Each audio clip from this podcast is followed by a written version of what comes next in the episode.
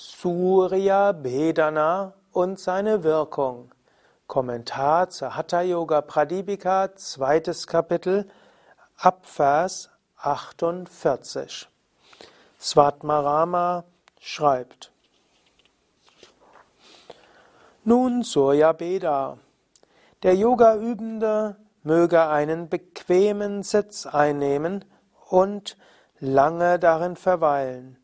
Dann soll er langsam die äußere Luft durch das rechte Nasenloch Pingala Nadi einatmen. Das ist Surya Beda. Also hier auf Sanskrit steht Atta Surya Bedana. Übrigens, man kann die Übung nennen Surya Bedana oder auch Surya Beda. Beda hat etwas mit Durchstoßen zu tun. Surya ist die Sonne. Surya Beda wird auch übersetzt als Durchstoßen des Sonnenkanals.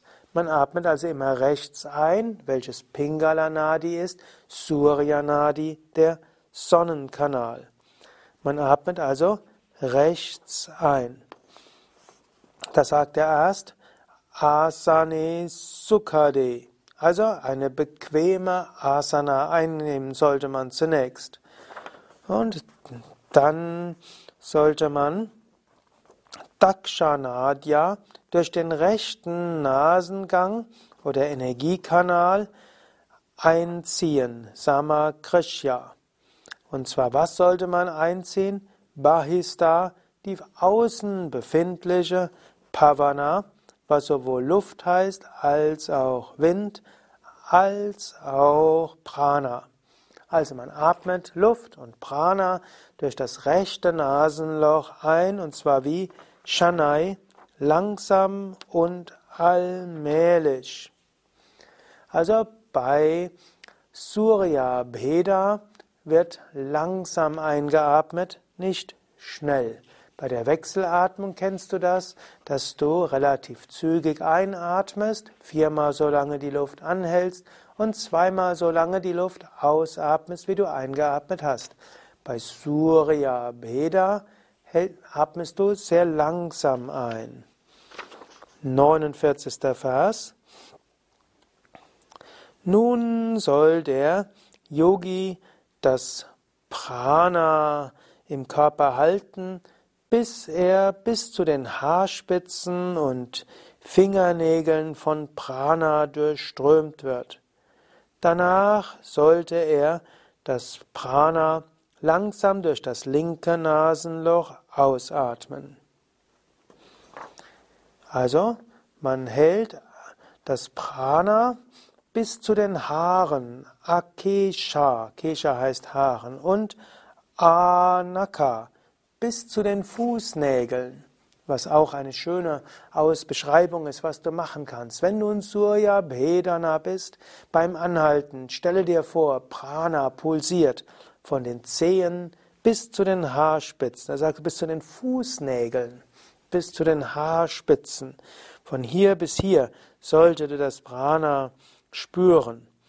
Und hm, Avadhi Nirodha, also irgendwo das Ganze spüren und halten, also den Atem Kumbhaka halten, bis du spürst, dass das Prana von unten bis oben da ist. Und danach gilt es, auszuatmen, Savya Nadya, also durch Savya heißt links und Nasengang Nadi. Also durch Savya Nadi atmest du aus. Und so Rechayait entleere man Pavana, den Wind, das Prana, langsam und allmählich. Also du atmest rechts ein, hältst die Luft an und spürst dabei, dass das Prana den ganzen Körper durchzieht, pulsiert. Und danach atmest du links aus. 50. Vers. Dieses vorzügliche Surya Beda oder dieses vorzügliche Surya Bedana sollte immer wieder geübt werden. Es reinigt den Schädel zerstört die Neigung zur Unstetigkeit und beseitigt auch die Plage von Parasiten. In der Übersetzung der Same Vishnu steht, Volk steht, diese Soja Bedana sollte immer wieder verrichtet werden, da sie das Hirn reinigt, die Eingeweide Würmer zerstört und alle Beschwerden aus einem Übermaß von Vata überwindet. Gut, was heißt das? Steht dort tatsächlich? Der Surya Beda ist Uttama, vorzüglich. Und deshalb soll sie Karya durchgeführt werden. Puna Puna, wieder und wieder. Und warum sollte sie wieder und wieder durchgeführt werden? Weil sie Kapala Shodhana ist. Sie ist ein Reinigungsmittel für den Schädel. Also Klarheit des Geistes kommt durch Surya Bhedana. Wenn du also irgendwann mal unklar bist, wenn du verwirrt bist, wenn du unruhig bist, dann übe besonders Surya Bhedana. Außerdem ist sie Vata Dosha Gna. Sie vertreibt alle Störungen von Vata Dosha. Also wenn du zu viel Vata hast, dann übe insbesondere Surya Beda. Surya Beda hilft also gegen ein Übermaß von Vata und hilft auch durch Störungen aus Krimi. Krimi sind Parasiten bzw. Würmer. Mich würde mal interessieren, ob es vielleicht doch noch eine andere Bedeutung gibt, denn hier sagt er Krimi Dosharit.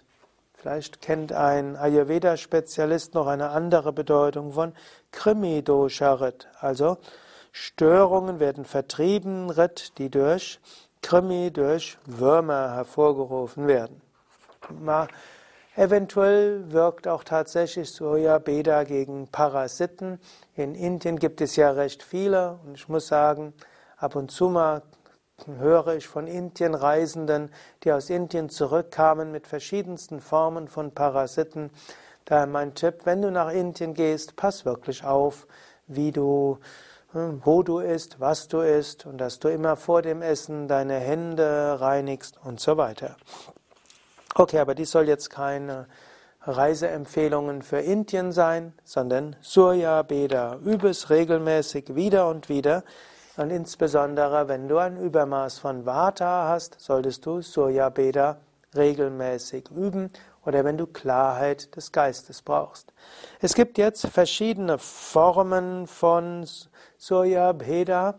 Als Mittelstufenpraxis kannst du ein paar Runden Surya Beda üben nach der Wechselatmung und einfach rechts einatmen, anhalten, links ausatmen.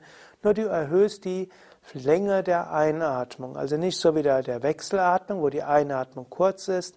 Bei Surya Beda ist die Einatmung am wichtigsten. Diese mache so langsam wie irgend möglich und stelle dir vor, dass du Prana einatmest durch das rechte Nasenloch, dass Sonnenenergie fließt, dann halte die Luft an so lange wie möglich und spüre das Prana pulsieren und vielleicht auch die Sonnenenergie pulsieren bis zu den Zehennägeln und bis zu den Haaren und danach atme links langsam aus und wieder rechts ein und links aus.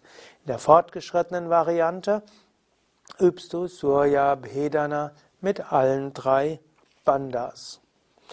Welche Vorsichtsmaßnahmen zu ergreifen sind, um die drei Bandas zu üben, erfährst du unter anderem in unserer Internetseite zum Thema Surya Bheda.